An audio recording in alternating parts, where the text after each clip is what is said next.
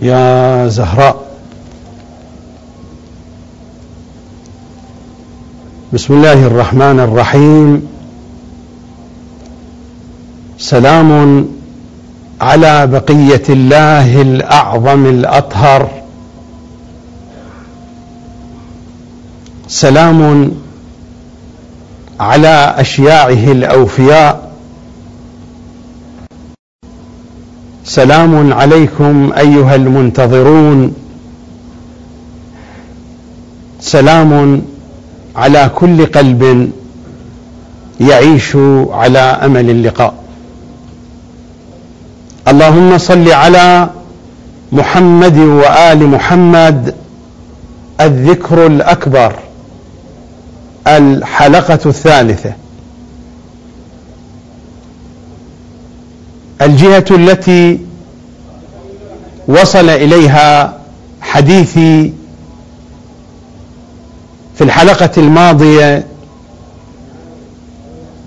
أن الصلاة على محمد وآل محمد في جهة من جهات معانيها هو التوسل. ومر الحديث وأنا أتصفح آيات من الكتاب الكريم تدور مضامينها في ساحة التوسل. والحديث في هذه الحلقة تتمة لما مر من كلام.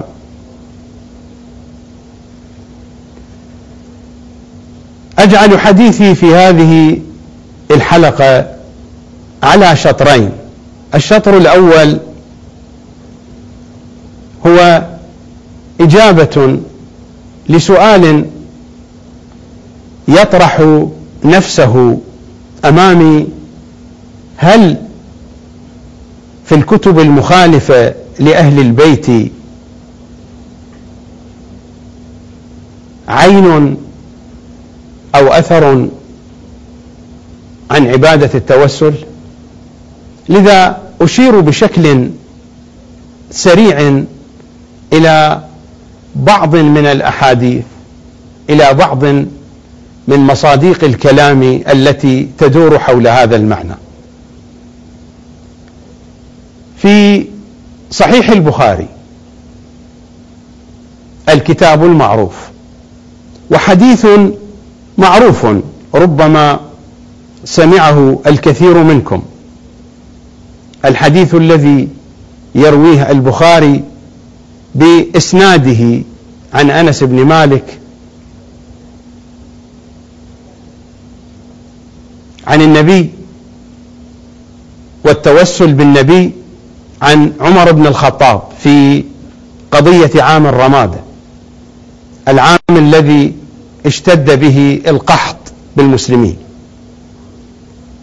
وأن عمر بن الخطاب توسل إلى الله بالعباس بن عبد المطلب. في قضية الاستسقاء المعروفة المذكورة في كتب الحديث عند القوم. ورفع يده متوسلا اللهم إنا كنا نتوسل إليك بنبينا فتسقنا وإنا نتوسل إليك بعم نبينا فاسقنا فيسقون. والحديث معروف موجود في صحيح البخاري وهو أصح الكتب عند القوم وفي مصادر أخرى كثيرة.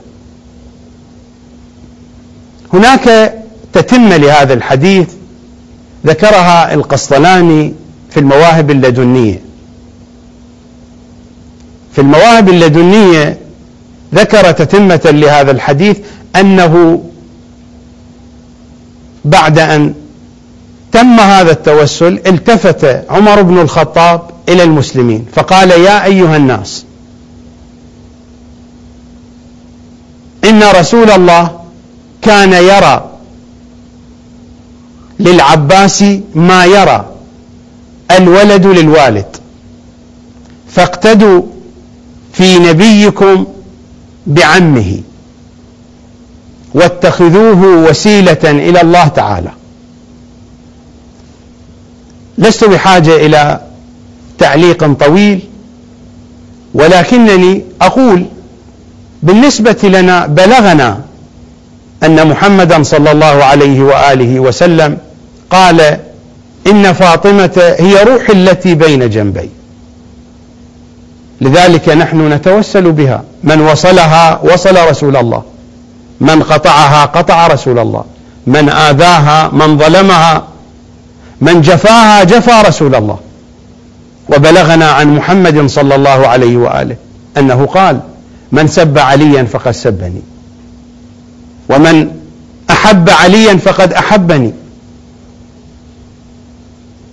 علي جلدة ما بين عيني أنا علي وعلي أنا. هكذا بلغنا عن الخاتم المصطفى صلى الله عليه وآله. لذلك توسلنا بهم.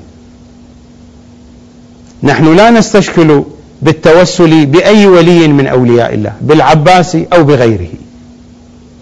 ولكن هناك منطق وهناك قانون قانون الأهم قبل المهم.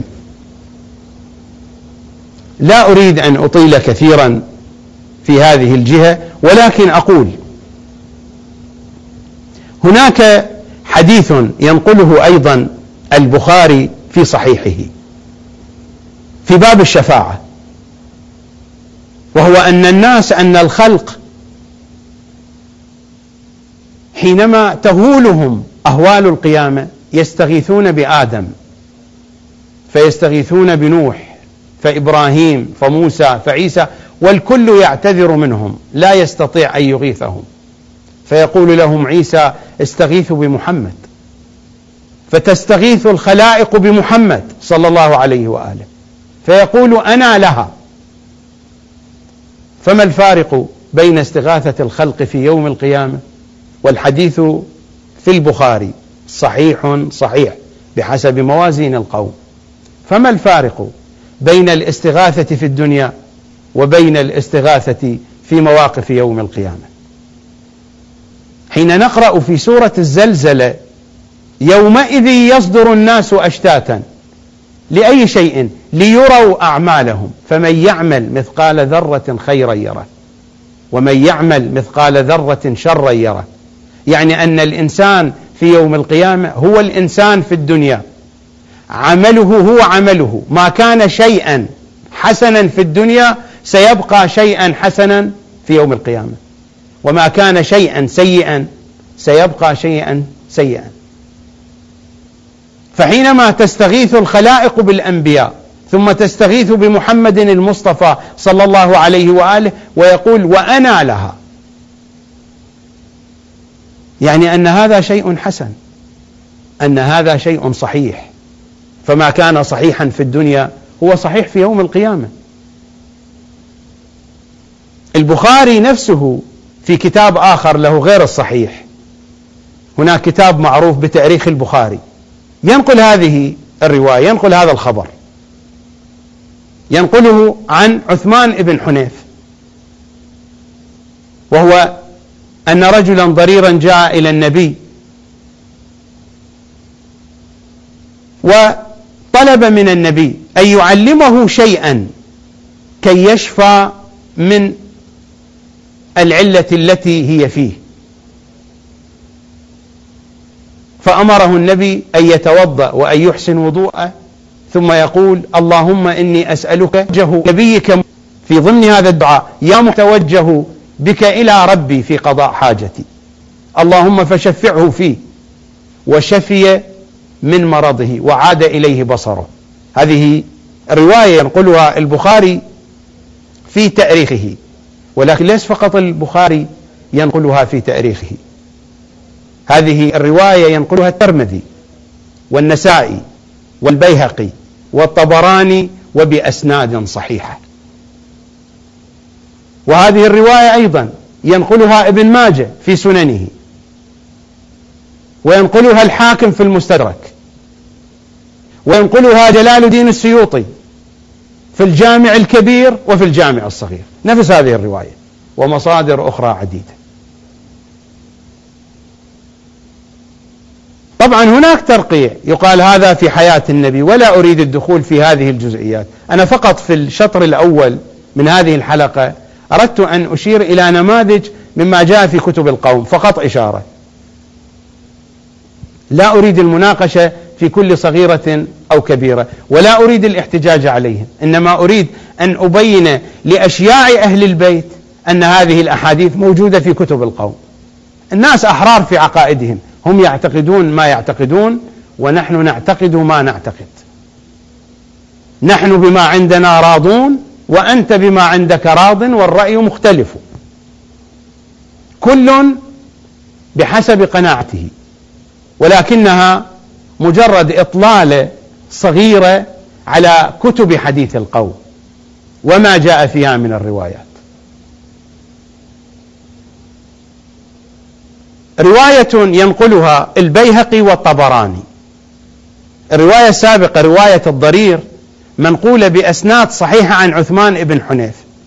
البيهقي والطبراني ينقل رواية وهي ترد على الذين يقولون بأن هذا التوسل في حياة النبي. في زمان عثمان بن عفان أن رجلا كان له حاجة عند عثمان وما كان عثمان بن عفان يقضي هذه الحاجة. فشكى ذلك الرجل إلى عثمان بن حنيف. فعلمه الأمر الذي علمه النبي لذلك الرجل الضرير الذي شفى بصره. قال له توضأ وقل كذا وكذا. اللهم إني أتوجه إليك. اللهم إني أسألك وأتوجه إليك بنبينا محمد النبي الرحمة. يا محمد إني أتوجه إليك. أتوجه بك. أتوجه بك إلى ربي لقضاء حاجتي. ففعل الرجل وقضيت حاجته. وهذا بعد شهادة النبي الأعظم صلى الله عليه وآله. والروايات كثيرة. النماذج التي تتحدث عن معنى التوسل في كتب القوم كثيرة. هناك رواية منقولة عن النبي صلى الله عليه وآله. وهذه الرواية موجودة في سنن ابن ماجه وموجودة في مستدرك الحاكم النيشابوري وعلى ما أتذكر أنها منقولة عن أنس ابن مالك وابن أبي شيبة أيضا رواها عن جابر بن عبد الله الأنصاري ورواها ابن عبد البر عن ابن عباس وذكرها السيوطي أيضا في الجامع الكبير ومصادر أخرى عديدة. أن النبي صلى الله عليه وآله دعا لفاطمة بنت أسد. فماذا دعا؟ اللهم اغفر لأمي فاطمة بنت أسد. وأوسع عليها مدخلها وأوسع مدخلها في قبرها بحق نبيك والأنبياء من قبله. توسل بالأنبياء الذين ليسوا هم على قيد الحياة. هناك في سنن ابن ماجه رواية عن أبي سعيد الخدري وبإسناد صحيح في باب المشي إلى الصلاة عن النبي أنه من خرج من بيته إلى الصلاة فدعا بهذا الدعاء. أول الدعاء اللهم إني أسألك بحق السائلين عليك. اللهم إني أسألك بحق السائلين وبحق ممشاي هذا إليك. التوسل هنا بكل السائلين الذين سألوا الله الأحياء والموتى. لكن تبقى العقدة أين؟ العقدة في آل محمد. نحن نستطيع أن نتوسل بأي شيء. أتوسل بممشاي إلى المسجد وبكل السائلين بما فيهم العاصي والمذنب ومرتكب الكبائر الكل. حتى الكافر في بعض الأحيان يسأل الله. حتى الملحد في بعض الأحيان يسأل الله. الجميع يسألون وهنا الدعاء وبإسناد صحيح في سنن ابن ماجه أنك تتوسل بالسائلين إلى الله. القضية واضحة العقدة أين العقدة في آل محمد. لذلك أنا لا أريد أن أعلق شيئا على هذه الروايات وهناك نماذج كثيرة ولا أريد أن أطيل الوقوف في هذه الجهة وفي هذه الناحية. لكن هذه نماذج من الروايات الواضحة والصريحة في معنى التوسل وفي ضرورة التوسل وفي عبادة التوسل. نحن لا نستغرب. القضية يطغى عليها فضلا عن البعد العقائدي البعد السياسي. حينما يورد البخاري هذه الرواية بأن الخلق يستغيثون بالأنبياء وبمحمد صلى الله عليه وآله في باب أحاديث الشفاعة. لأن القضية ليست في الدنيا. يقولون هذه في الآخرة. أما في الدنيا لا يجوز التوسل لأن الناس لو توسلوا بأهل البيت سيلجؤون إليهم شيئا فشيئا وبالتالي سيسحب بساط الخلافة والسلطة والسلطان من غيرهم. القضية فيها بعد سياسي فضلا عن أبعاد أخرى ولكن هناك قضية واضحة وهي القضية السياسية في هذه المسألة. فضلا عن العناد كثيرا ما أقرأ في كتب القوم. مثلا يكتب المحدث الكبير العالم الكبير وممكن أتي بنماذج. ولكنني لا اعبأ بهذه التفصيلات. على سبيل المثال يأتي المحدث فيقول قال النبي انتبهوا للعبارة قال النبي صلى الله عليه وسلم. صلى الله عليه وسلم. لا تصلوا علي الصلاه البتراء.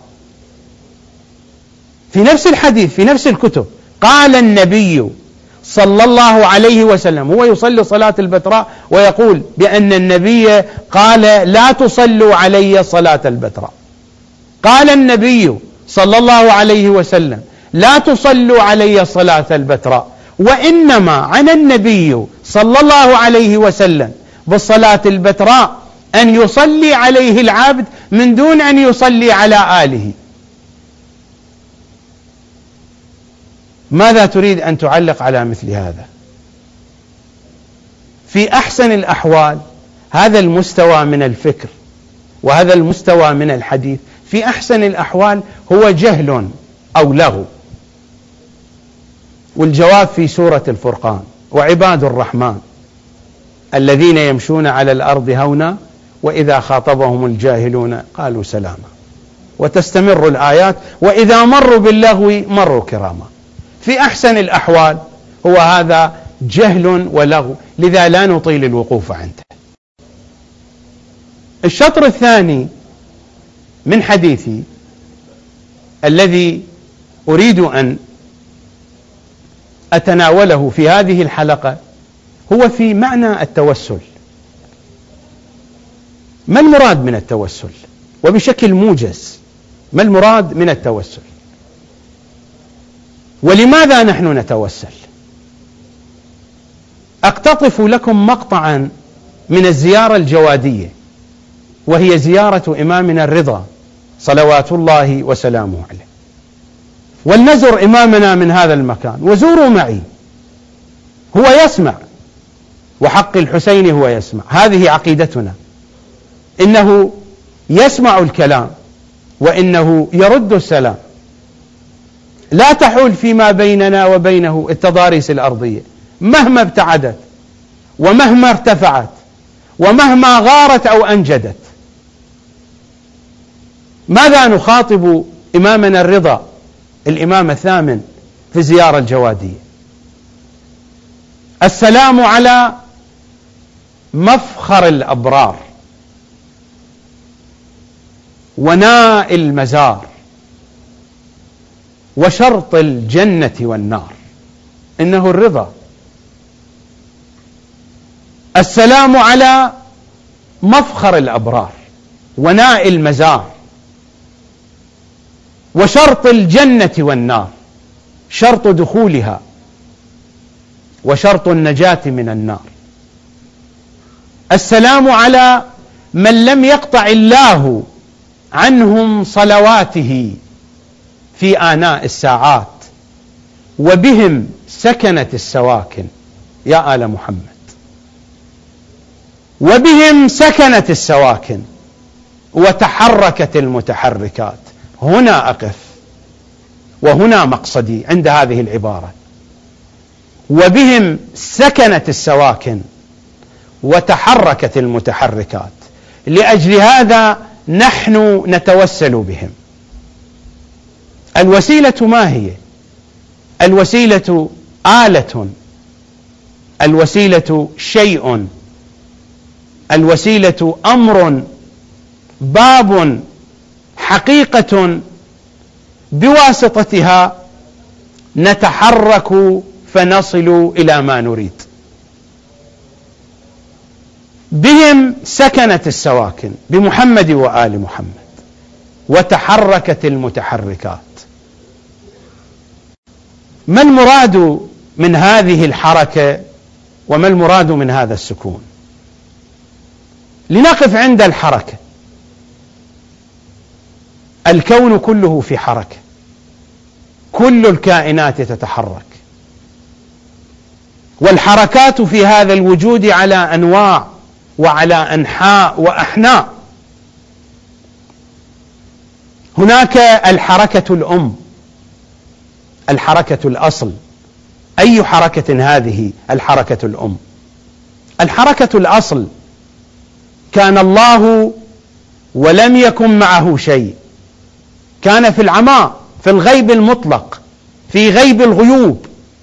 عبر ما شئت من العبارات التي لن تستطيع مهما تنوعت هذه العبائر أن تحيط بالمعنى. كان ولم يكن معه شيء. هو الأول الذي لا أول لأوليته وهو الآخر الذي لا آخر لآخريته. كان ولم يكن معه شيء. ثم قبل الزمان وقبل المكان تكلم بكلمة. هي نور الأنوار. ونور الأنوار قبل الزمان وقبل المكان.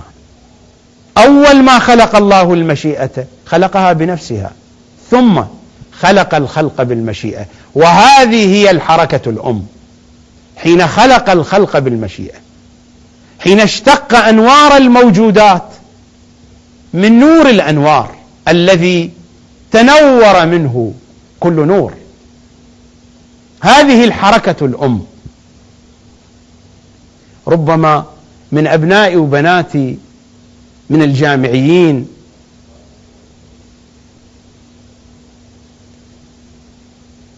ممن درسوا نظرية الانفجار الكبير أنا أتي بها على سبيل المثال. وإلا ليس هذا تفسيرا لما في كلمات أهل البيت لتقريب المعنى. لأننا في أغلب الأحيان الثقافة التي نحملها الثقافة التي تعيش في أوساطنا بعيدة عن حديث أهل البيت. وهذه مشكلة كبيرة في واقعنا الشيعي. حينما حدث الانفجار الكبير وكان هذا الكون هذه هي الحركة الأم. جئت بهذه النظرية على سبيل المثال. حينما حدث الانفجار حدث الكون ولا زال الكون يتمدد. والآية السابعة والأربعون في سورة الذاريات والسماء بنيناها بأيد وإنا لموسعون. التوسع مستمر. نفس النتيجة التي وصلت إليها حسابات نظرية الانفجار الكبير. والسماء بنيناها بأيد وإنا لموسعون. الكون في حركة. هذه هي الحركة الأم. وهناك حركة أخرى. وهي الحركة الكونية. المجرات كلها تتحرك.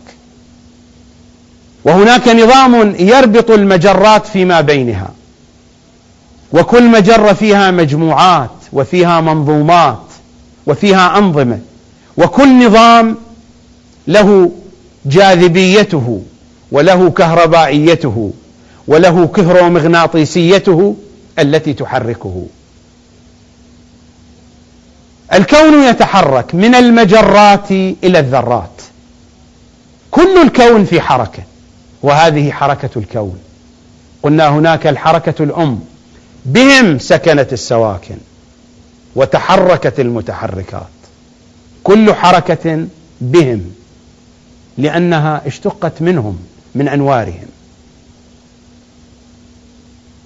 الحركة الأم وهو اشتقاق الأنوار من نور الأنوار والحركة الكونية وهي حركة المجرات والأفلاك. حركة تبدأ من أعظم المجرات إلى أصغر الذرات في تركيب هذا الكون وفي تركيب هذه المادة. وهناك الحركة الفيزيائية. الأشياء تتحرك بالشكل الفيزيائي. هناك الحركة الانتقالية المكانية حينما تنتقل الأشياء من مكان إلى مكان. وتارة تكون بقصد كما يتحرك القاصد كالإنسان والحيوان. ألا يقال عن الحيوان بأنه جسم نامي حساس متحرك بالإرادة؟ هناك حركة مقصودة كحركة الإنسان والحيوان كحركة الملائكة والجان. حركة المخلوق القاصد وهناك حركات غير مقصودة. إما أن يقوم بالقاصد الإنسان فيحرك شيئا هو لا يملك القصد في الحركة كمن يحرك هذه المنضدة. أو كما يحرك الهواء والنسيم الشجر. الحركة في كل مكان من حولنا. وهناك الحركة الفيزيائية الموجودة في داخل المادة. أليس هناك حركة جزيئية في داخل المادة؟ وتتنقل المادة بحسب حركتها بحسب الحركة الموجودة في داخلها. الماء مثلا وإنما آتي بالماء لأن هذا المثال مثال معروف. الماء مثلا وهو في حالته الأصلية السائلة يتألف من جزيئات. جزيئات تتألف من هيدروجين وأكسجين. تلتصق هذه الذرات لتكون جزيئات لكن الجزيئات غير متلاصقة إنها تتحرك فيما بينها وبين الجزيئات الأخرى مسافات. حين نستلب الحرارة من هذا الماء فإن المسافات الجزيئية ستقل والحركة تضعف لذلك يتجمد. إنما يتجمد الماء لأن جزيئات الماء تتقارب بسبب ضيق المسافة الجزيئية وبسبب ضعف الحركة الجزيئية. فهي انتقال من حركة إلى شيء من السكون إلى مقدمة ما قبل السكون. حينما نسلط حرارة أعلى فإن المسافات الجزيئية تتباعد. وإن حركة الجزيئات ستكون أسرع فيتحول الماء إلى الحالة الغازية إلى الحالة البخارية. وهذه حركة في المادة من الحالة الصلبة إلى السائلة إلى الغازية. إلى حالة أخرى إلى حالة البلازما حين تنفلت الإلكترونات من داخل الذرات فتتحول المادة إلى حالة أخرى. لا هي صلبة ولا سائلة ولا غازية إلى حالة البلازما. في حالة انفلات الإلكترونات من داخل ذرات المادة. وهناك حالة أخرى وهي الحالة النانوية. حين نصل إلى العمق النانوي للمادة وتكون المادة حينئذ غير حاملة لصفة من الصفات. قد استلبت منها الصفات في حالة قلقة يمكن أن تشكلها. الآن أحدث العلوم هو ال nano technology بهذه التقنية يمكن أن تشكل المادة بالصورة التي تريد. حين تصل إلى الحالة النانوية للمادة وهناك حالة أخرى وهي الحالة المجردة البعد المجرد للمادة الذي يتناوله الباراسايكولوجي وعلوم الماورائيات. وحالات وحالات المادة كلها تتحرك في هذه الاتجاهات وكل هذه الحركات منضبطة تحت هذا القانون بهم سكنت السواكن وتحركت المتحركات. هذه حركات فيزيائية. الحركة الكيميائية حين يتحرك العنصر ويمكن أن تتبدل خصائصه في شروط معينة فينتقل من حال إلى حال. وحين تتحرك العناصر لتشكل مركبا وحين تختلف نسب التراكيب فتتشكل مركبات جديدة. وحين تطرأ ظروف على هذه المركبات فتتغير طبائعها. كلها حركات في حركات. الحركة البيولوجية والفسلجية في وظائف أعضاء البدن الحركة الغريزية في داخل الجسم كحركة المعدة كحركة الكلية كحركة الرئتين. وهكذا في كل جزء من أجزاء الحياة. حركة النمو التبدل من الجنين إلى الولادة إلى سن الشباب فالشيخوخة حالات التبدل والتغير حالات النمو. كل هذه حركات خاضعة لهذا القانون فبهم سكنت السواكن وتحركت المتحركات. فما شيء منا كما في زيارة الندبة التي نزور بها الإمام الحجة. فما شيء منا إلا وأنتم له السبب وإليه السبيل. هذا معنى أن الإمام لو رفع ساعة ليس المراد من الرفع هنا الرفع الجسدي. نحن لا نتحدث عن إمام عاش في مقطع تاريخي معين. الإمام المعصوم خارج عن الطور الزماني. أما حينما عاش في الأرض بين الناس فهو محكوم بالقيد الزماني في مقام من مقاماته وفي ظهور من ظهوراته. المراد من رفع الإمام هو رفع لطفه وفيضه. وإلا الروايات تقول بأن الإمام يرتفع إلى العرش في كل ليلة جمعة. وأمثال هذا موجود في رواياتنا. قلت قبل قليل ربما يستغرب البعض من هذه المعاني. السبب أن الثقافة التي ضربت أطنابها في الوسط الشيعي ما هي بثقافة شيعية؟ ثقافة فيها شيء من التشيع. التشيع الحقيقي بقي مدفونا في كتب حديث أهل البيت. الثقافة الشائعة ثقافة فيها شيء من التشيع ولكنها خلطت بأشياء وأشياء. لا أريد الحديث عن هذه القضية فهذه قضية كبيرة وهذه مصيبة وطامة كبيرة وهذه هي مصيبتنا. بهم سكنت السواكن وتحركت المتحركات. وكل حركة تغييرية إن كانت في الآفاق أو في الأنفس. أليس النفس الإنسانية متغيرة؟ والإنسان ينتقل من هدى إلى ضلال ومن ضلال إلى هدى ومن جهل إلى علم ومن علم إلى حالة أكثر أخرى في العلم ومن جهل إلى حالة أكثر في الجهل من جهل بسيط إلى جهل مركب ومن جهالة إلى سفاهة. ويتنقل الإنسان. وهذه كلها حركة. وهذه منضبطة بقوانين تخضع لهذا القانون. فبهم سكنت السواكن. وتحركت المتحركات.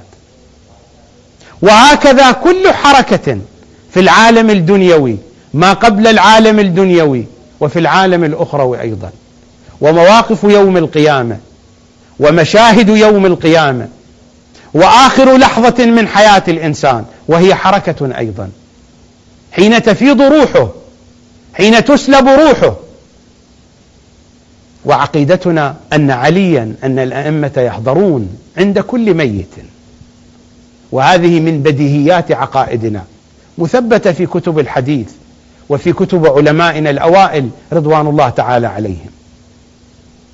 كل هذه الحركات منضبطة تحت هذا القانون وهناك حركة أعظم وأعظم وهي الحركة الماورائية وهي الحركة الحقيقية.